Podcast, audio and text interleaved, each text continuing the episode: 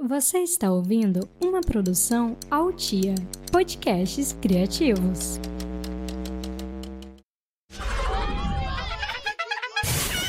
Ei, cadê a mãe dessa criança?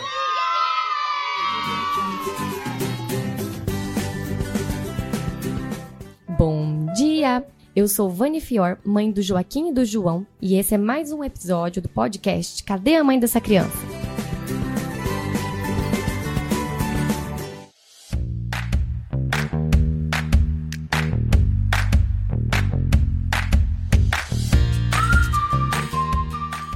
Isso pode parecer estranho para quem não cursou direito, mas meu primeiro contato com a palavra puerpério foi na aula de direito penal na faculdade. Aliás, que palavra horrível. Eu já peço desculpas antecipadamente porque eu vou falar algumas vezes essa palavra e eu acho que o meu sotaque de cuiabana deixa ela ainda mais feia. Puerpério. Mas vamos lá.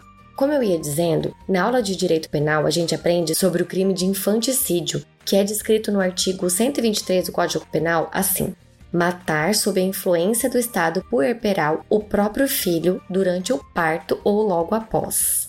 Olha que primeiro contato mais traumático com essa palavra.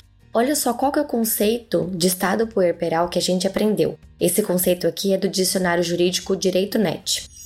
Estado puerperal é aquele que envolve a parturiente durante a expulsão da criança do ventre materno. Neste momento, há intensas alterações psíquicas e físicas que chegam a transformar a mãe, deixando-a sem plenas condições de entender o que está fazendo, razão pela qual se trata de situação de semi-imputabilidade. Ou seja, nesse momento a mãe praticamente não sabe o que está fazendo e não deve ser punida como se estivesse em pleno uso de suas faculdades mentais. Eu lembro que eu fiquei um pouco assustada, mas eu lembro também que eu pensei que isso só acontecia com quem já não tivesse muito bem da cabeça. Ou, sei lá, pessoas que não têm muito apoio, ou uma gravidez indesejada. Esse estado puerperal parecia ser uma coisa rara que acontecia só com algumas pessoas. Afinal, só é considerado infanticídio se a mãe estiver sob influência do estado puerperal. Mas peraí, tem como você ter acabado de parir e não estar sob a influência do estado puerperal? Afinal, o que é estado puerperal? No último bate-papo aqui do podcast com a gestante Isabelle e a psicóloga Renata, a gente falou um pouquinho sobre puerpério e como é importante conversarmos sobre isso. Lá na aula de direito, dava a impressão de que só algumas mulheres seriam influenciadas por isso. Mas esse tal estado puerperal não é só quando a mulher tá louca, entre aspas, ou fora de si. Toda mulher enfrenta puerpério após o nascimento do seu filho, mas em cada um ele vai afetar a vida, o humor, a personalidade de forma diferente. Eu conversei com muitas mães sobre puerpério para tentar entender um pouco mais sobre esse assunto, e ficou mais fácil de visualizar as questões práticas, os motivos para essa alteração de humor que são relacionados à nova rotina da mãe. Eu vou falar sobre isso daqui a pouquinho. Mas estava faltando para mim entender a questão biológica. O que, que acontece com o nosso corpo, com a nossa cabeça, com os nossos hormônios nessa fase da vida? Para não correr o risco de falar besteira, eu pedi para a psiquiatra Tainá Piran explicar o assunto para gente. Realmente não existe um padrão de respostas emocionais no pós-parto. Acho que esse é um período que confunde inclusive os especialistas, né? Na verdade, ele é um período singular da vida da mulher, né? Tanto no que diz respeito às alterações neuroendócrinas, que seria o padrão biológico da coisa, né? Quanto nas questões psicossociais, né? Que você acaba chamando aí de questões práticas, né?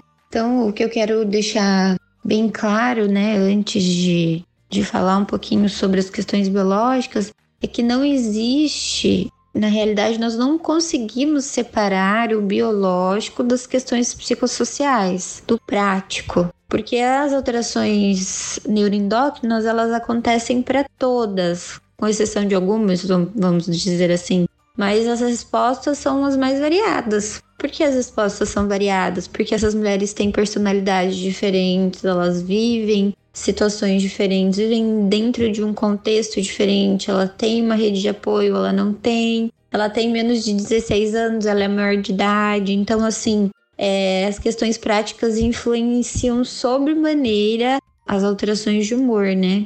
Nesse sentido, nós podemos dizer que o baby blues, que não é uma doença, mas um estado transitório, né, de alteração de humor, em que a mãe fica mais sensível, fragilizada, insegura com relação aos cuidados do bebê, embora ela consiga cuidar muito bem desse bebê. É, nos primeiros, digamos assim, 15 dias do pós-parto, com uma piorinha, né, com o um pico ali no quinto dia, que a depressão pós-parto, que aparece ali mais ou menos quatro semanas depois do pós-parto, né, nós chegamos à conclusão que elas têm um caráter multifatorial.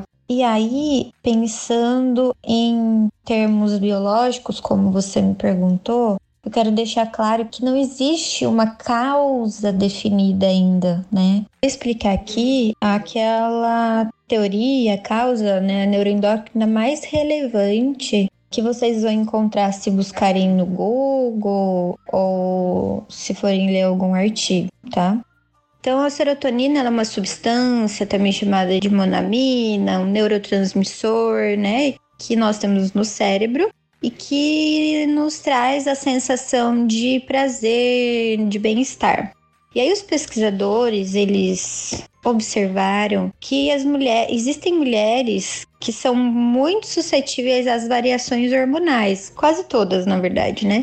E que essas variações hormonais, elas têm um impacto direto no humor. Na gestação, na gravidez, nós sofremos, eu já engravidei, enfim, né? Tô me colocando aí nesse, nesse grupo. Nós temos variações hormonais muito importantes, uh, tanto na gestação quanto no puerpério, no pós-parto. Então, na gestação, os hormônios sobem absurdamente. E enquanto que no puerpério, nós temos uma queda vertiginosa desses hormônios, principalmente da progesterona e do estrogênio. O estrogênio, ele está muito ligado à quantidade de serotonina que nós temos no cérebro. Então, na gravidez, não acontece em todos os casos, porque nós temos depressão durante a gestação também, mas na gravidez, a tendência é que a mulher se sinta muito bem, pensando que o estrogênio está em alta e a serotonina em alta também. Já no puerpério, pensando nessa queda abrupta de estrogênio, nós também temos, teoricamente, uma queda da serotonina. E aí, essa queda seria uma das causas para essas oscilações de humor, a chegada do baby blues, né? E aí mais para frente, se tudo piorar, a depressão pós-parto. Então, biologicamente, estamos mais suscetíveis a alterações de humor. Isso, somado às questões práticas, pode desencadear algumas situações. Tá, mas quais são as questões práticas? Bom, Sabe quando você vai mudar de emprego e chega num lugar novo com pessoas que você não conhece, tem que aprender um monte de coisa nova, lidar com pessoas novas e dá um nervosinho e um medo de não dar conta? É mais ou menos isso. Ali tá uma pessoinha nova na sua vida, um monte de função nova, um monte de coisa para aprender. Mas além disso, o seu corpo tá cansado do parto normal, ou você tá no pós-operatório, você tá produzindo leite ou frustrada porque não tá produzindo leite. Você está com sono, não consegue dormir mais que duas horas seguidas, seus hormônios estão alterados, seu bico do peito está rachado, enfim. Tem como você não ficar alterada? Se você tem um segundo filho, aí você vê como o que a psiquiatra falou faz todo sentido, porque os dois puerpérios normalmente são bem diferentes um do outro. E eu acho que isso está muito relacionado com o que a gente vive em cada pós-parto. A Gabriela, mãe do Caetano e do Francisco, contou pra gente sobre a experiência dela nos dois pós-partos. Minha experiência foi muito diferente em cada um dos puerpérios. Foi, enfim, o segundo foi muito mais tranquilo. Eu acho que a experiência de ser mãe e de ter passado por tudo aquilo me ajudou bastante. Teve também uma questão do emocional mesmo, a minha volta, né? Quando meu primeiro filho nasceu, o Caetano, eu passei por uma situação emocional de relacionamento mesmo mais complicada, né, com a minha família, com o meu marido. Então eu tava emocionalmente muito abalada e a queda de hormônios e aquele medo de lidar com o bebê, uma coisa que eu nunca tinha feito, foi tudo assim extremamente desesperador. Eu chorava muito, chorava pelas coisas mais que hoje em dia a gente dá risada, enfim, mas eu cheguei a chorar porque eu não tinha passado desodorante o dia todo e eu tava sentindo um cheiro muito ruim. E quando eu percebi que era eu às sete horas da noite, porque eu não tinha tomado banho, eu comecei a chorar. Porque a gente faz essas coisas no puerpério mesmo. É muito punk, é muito difícil. Mas minha experiência com o Chico foi muito diferente. Até pelo fato da gente ter o cuidado com o mais velho, né? É como se a gente tivesse ocupado demais para se preocupar com coisas tão pequenas, sabe? E ver a relação do meu filho mais velho com o mais novo também trazia uma, uma paz, uma alegria, uma coisa que ajudou a equilibrar essa queda hormonal e essa tristeza que eu lembro que me abateu mais realmente no primeiro puerpério. É uma fase muito punk, realmente, porque lidar com os cuidados de um bebê e, e, principalmente essa, essa roupa da mãe que a gente veste, né? Porque eu sempre falo que a mulher que eu era antes de ser mãe, ela morreu. Os vontades, os desejos, a personalidade dela morreu. E eu às vezes sinto muita saudade dela. E eu acho que o purpério é esse luto dessa mulher que morre, mas também a gente está assistindo a uma outra mãe nascer. No primeiro é pesado porque foi um luto de uma mulher que morreu com sonhos e com expectativas de uma mulher que não era mãe. E no segundo, a mulher que morre é a mãe de um e nasce a mãe de dois. Mas a mãe de um sabe o tamanho do, do amor e, e da alegria e, enfim, das coisas boas também que a maternidade traz. Então eu acho que é por isso que o segundo puerpério é, pelo menos para mim, foi, foi mais tranquilo. Isso que a Gabriela falou foi forte, né? Mas faz todo sentido. O pós-parto pode ser bastante solitário porque dá a impressão de que o mundo parou, mas foi só para você. A vida de todo mundo que você conhece continua a mesma, mas a sua vida virou de cabeça para baixo. Suas amigas continuam a vida delas, embora elas vão lá te visitar, mas elas estão trabalhando, indo para balada, para o cinema, namorando, e você tá lá, 100% dedicada àquele serzinho que exige tanto de você. Seus colegas de trabalho continuam a vida deles. O jornal tá ali passando, o mundo continua com os mesmos problemas e ninguém vai parar para dar atenção para os seus problemas. Aí a licença do seu marido termina rapidinho. Ele vai continuar a vida dele, sai para o trabalho, volta. Ele tem o tempo para ser ele mesmo por umas horinhas, enquanto você não consegue nem escovar os dentes, lavar o cabelo direito. Então você olha para aquela situação e pensa: meu Deus, essa é minha vida agora? Vai ser para sempre assim? Não vai. Essa sensação de luto que a Gabriela descreveu acontece mesmo, mas ela vai passando, porque você vai ficando boa nisso, você vai aprendendo a fazer as coisas, as fases vão passando, você vai conhecendo o seu bebê, vai ganhando intimidade com ele, vai ficando mais confiante mesmo, vai vestindo a roupa de mãe. Você vai sentir saudade da mulher que era antes, mas vai aprender a amar essa nova mulher que se tornou. Ou não. Pode acontecer que essa fase de sensibilidade vai se agravando e você entre aos pouquinhos em um estado de depressão que não dá para sair com conselhos das migas. Levanta, amiga, sacode a poeira. Você precisa sair um pouco, você precisa de Jesus no coração, vamos para a igreja. Olha, às vezes você precisa mesmo de ajuda profissional. Talvez você esteja num processo de depressão pós-parto. A Marcela, mãe da Mariana, passou por isso e sobreviveu e agora conta pra gente como foi foi uma coisa muito louca. Eu tinha empregada à disposição, marido à disposição, toda uma estrutura montada e mesmo assim eu me sentia triste, eu me sentia extremamente cansada, não sabia porquê, eu não tinha vontade de nada e ao mesmo tempo eu queria tomar conta do meu bebê sozinha, eu não aceitava delegar a função. Né? Um dos motivos foi esse é que na minha cabeça eu tinha que fazer tudo sozinha, eu tinha que ser uma mulher maravilha, eu tinha que ser mãe, eu tinha que ser esposa. Na época eu não estava, né, trabalhando e assim, eu tinha que fazer tudo perfeito. Então qualquer coisa que acontecia com a minha filha e não estava dentro do, do que eu havia planejado na minha cabeça, enfim, no meu mundinho ideal, para mim aquilo era uma, uma tragédia. Para mim, todo mundo sabia ser mãe, menos eu. Então, a, a minha depressão pós-parto, eu falo que ela foi uma sucessão de fatores. Acho que eu idealizei demais, né, a maternidade. E quando a expectativa se transformou em realidade, eu não soube lidar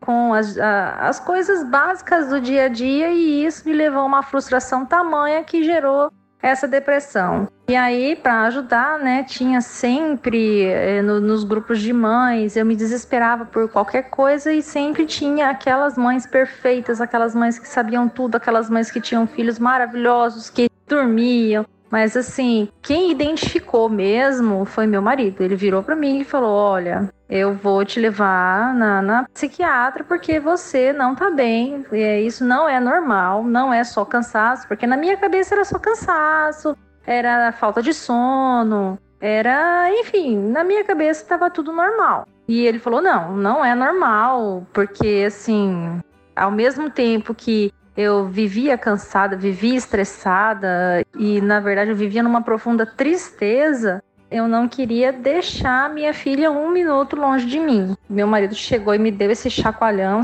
Ele falou: Você vai pro médico. Eu já marquei a consulta. E aí eu sentei na frente da médica e ele começou a relatar as coisas que estavam acontecendo de uma forma que eu não enxergava. Sabe, foi assustador ouvir, assim, parecia que ele estava falando de outra pessoa, que não era eu, aquela pessoa que ele estava falando. É, e aí, passado um tempo depois que eu comecei o tratamento específico para depressão pós-parto, né? Ele virou para mim e falou, falou, olha, eu tava com medo de você fazer algum mal para nossa filha. Ele falou porque você tava louca, não, não era você, eu não te reconhecia mais.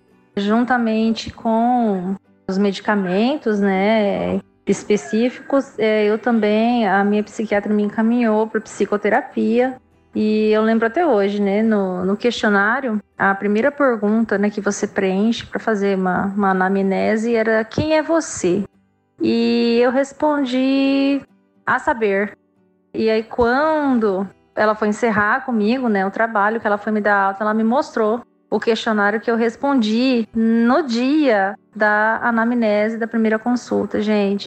Eu fiquei chocada. Não parecia assim, era minha letra, mas não era eu, sabe? Eu fiquei assim perplexa até hoje, lembrando, e eu tenho essa ficha comigo até hoje para lembrar, sabe? Olha, eu passei por isso, mas eu sobrevivi. E graças ao meu marido e a minha funcionária que ficaram comigo assim 100% do tempo e tiveram sempre do meu lado, eu hoje falo que eu sou uma mãe super feliz, super desencanada. Eu falo que eu virei o oposto, eu virei uma mãe até meio hippie.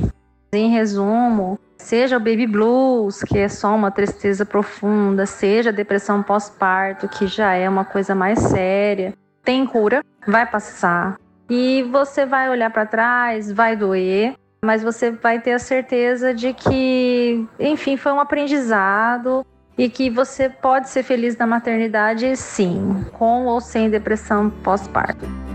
Eu acho essencial essa troca de experiências. Ainda que você não possa fazer muita coisa para prever e impedir que o sofrimento aconteça, é importante você saber que vai estar sensível, que vai estar diferente. É importante que as pessoas que estão junto de você também saibam disso, para não cobrarem demais de você. Você precisa ter abertura para falar o que sente, ao invés de somatizar, ficar guardando aquele sofrimento para dentro de você. A gente às vezes sente obrigação de estar 100% do tempo feliz. Afinal, é seu filho, era um sonho, não era? E agora você tá triste? Deveria estar radiante? Tá, mas não é bem assim que funciona. Mas eu vim aqui nesse episódio com uma outra missão. Esse iníciozinho da maternidade pode ser bem difícil, mas pode não ser também. Essa tristeza acontece, mas não é uma regra. Como a psiquiatra disse, a gente fica mais suscetível biologicamente, mas a parte psicossocial, como ela falou, influencia muito. Então, ter uma gravidez tranquila, um parto adequado, tentar ao máximo criar uma rede de apoio, ter pessoas para desabafar, criar um ambiente mais adequado possível para que você não tenha estresse com coisas irrelevantes e ter a certeza de que você não precisa acertar tudo vai te ajudar muito a passar com muito mais facilidade por esse nevoeiro inicial. Então eu vim aqui para falar para você que pode ser difícil, mas pode não ser. Eu falei no bate-papo do episódio 8 que durante muito tempo se falou da maternidade como uma propaganda de margarina. Com as redes sociais, começou a onda da maternidade real. As pessoas estão expondo mais os problemas que todo mundo sempre viveu, mas que até então não se falava. Só que muitas vezes a maternidade real parece que é sempre ruim, sempre carregada, difícil. E não é sempre assim. Não pode ser sempre assim. Senão, por que, que a gente vai ter filho? É importante saber que essa parte difícil existe, que a parte complicada existe, mas também temos que saber que há experiências boas em cada fase da maternidade. Eu tive dois puerpérios bem tranquilos. No pós-parto do meu filho mais velho, eu ainda fiquei um pouquinho mais sensível e insegura, mas no puerpério do meu filho mais novo, talvez porque eu já tinha experiência de ser mãe, eu vivi algo que eu não esperava. Eu chamava de mar de ocitocina. Na semana que ele nasceu, eu estava apaixonada por tudo. Eu olhava para o meu filho mais velho, eu queria chorar de emoção. Eu via o neném mamando e aquilo era a coisa mais sagrada do mundo. Minhas amigas vinham me visitar e eu queria abraçar todo mundo. Eu ficava olhando apaixonada pro meu marido cuidando das crianças. Parecia que eu tava bêbada. Sabe aquela bêbada emotiva que abraça todo mundo na festa e diz que ama? Era bem assim que eu tava. Meu marido tava finalizando um trabalho grande, então ele chegava muitas vezes tarde da noite e eu já tinha colocado os dois para dormir. Eu pensava para mim mesma: que mãezona da porra que eu sou, hein? Eu tava assim no nível de segurança de mim mesma que eu nunca mais senti depois. Eu tava normal? Não tava.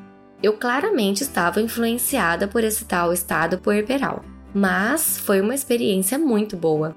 Bom, seja como for o seu puerpério, uma hora ele passa. O tempo varia de mãe para mãe, mas passa. E você vai poder olhar para trás com uma certa sobriedade e analisar o que realmente se passou e aprender com isso. O importante é não esquecer de você mesma. No meio de todo o furacão, tentar parar e olhar para você mesma e pensar: eu tô bem? Eu tô legal? Será que eu tô precisando de ajuda? Seja sincera. E acima de tudo, tentar curtir essa fase com seu neném. É o início da relação mais verdadeira e intensa da sua vida. Começa meio bagunçado, mas vai te proporcionar muitas alegrias. E acredite, ser mãe não é moleza, mas é muito bom.